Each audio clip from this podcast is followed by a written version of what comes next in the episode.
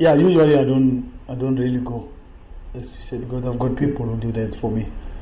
Uh, fortunately, um, but this time this one I I had to go myself because it's a good story.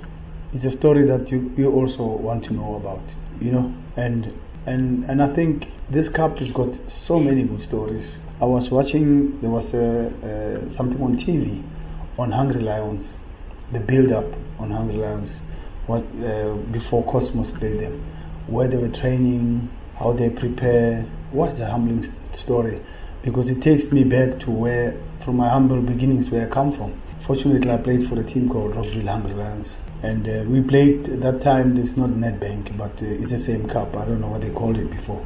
We played Orlando Pirates and we lost 8 1. I remember that. So I know what it means to me, to, the, to those players. We've got nothing to lose to go for it.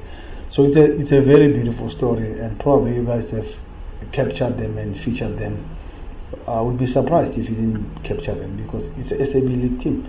But to cut the long story short, then I, I said, no, I want I want to see what's happening. I don't want any scout to tell me because the scout will tell me, coach, they're not at your level. Of course, in terms of uh, stature, we are we are they're not at our level. But football is football.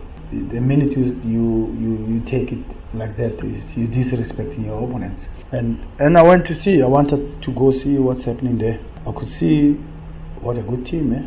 I'm not surprised. Well organized, good centre backs who knows how to play from from the back and they don't just kick the ball, know how to play. They've got a very good number striker. You know, he didn't finish the game. The coach will tell you, I don't know what happened, whether he's still injured or not. And um, they have a very good central midfielder, number 18, very good on the ball, holding player. And uh, their two wingers are smart, two clever players on the sides.